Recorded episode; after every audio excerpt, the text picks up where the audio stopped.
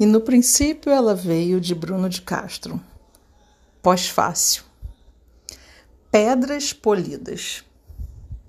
Há uma coleção quase infinita de palavras que atravessa as experiências de vida. E há uma outra, um relicário que mora no coração de quem escreve sobre viver e sentir.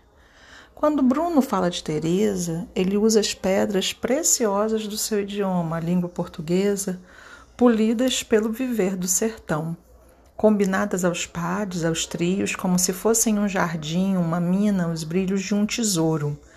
Desde que li o primeiro texto de todos que fazem esse livro, compreendi que há aqui uma transmutação que atinge o lugar sagrado do verdadeiro amor.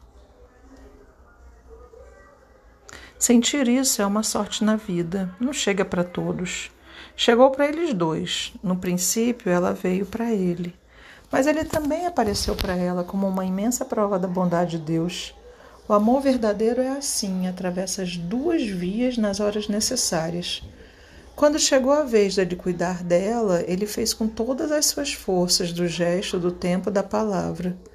Para Bruno, a palavra sempre foi um poder, a possibilidade de criar, sustentar, construir vínculos, pontes e promessas.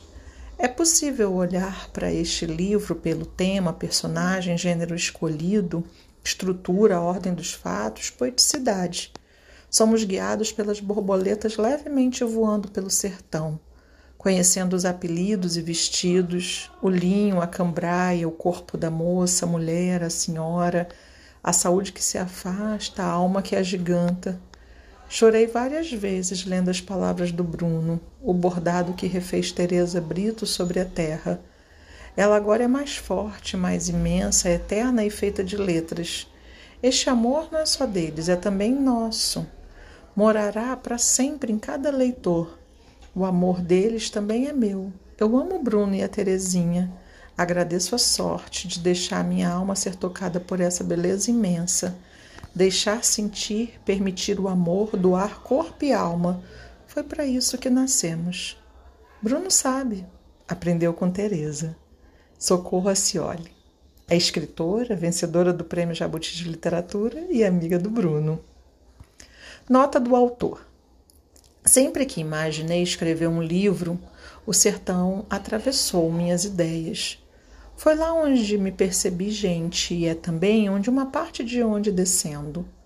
O sertão é terra de minha mãe, hoje uma senhorinha quase centenária cujo tamanho não é alcançado por nenhum idioma até hoje descoberto.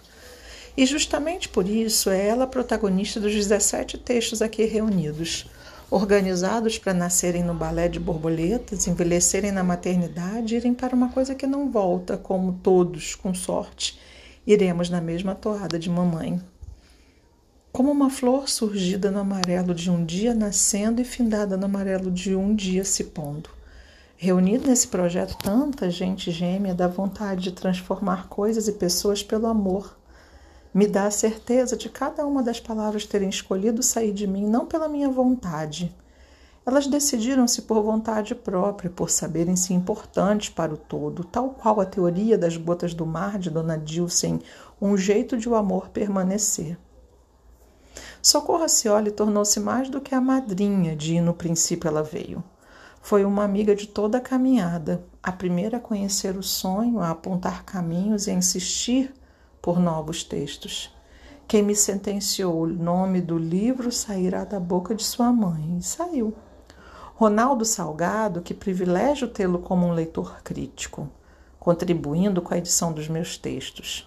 Muito obrigado por todo o zelo, leveza, profissionalismo e carinho com a história de minha mãe agora sua também. O mundo precisa de mais gente como o senhor. João Maropo e Ana Luísa Medeiros, nenhum artista no mundo entenderia tanto esse projeto quanto vocês.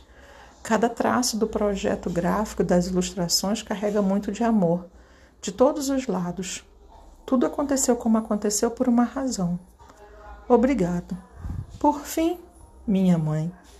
Toda parte boa minha descende de ti, Teresa Brito. E tudo o que eu fizer ainda será pouco diante de tanto que recebi uma vida inteira.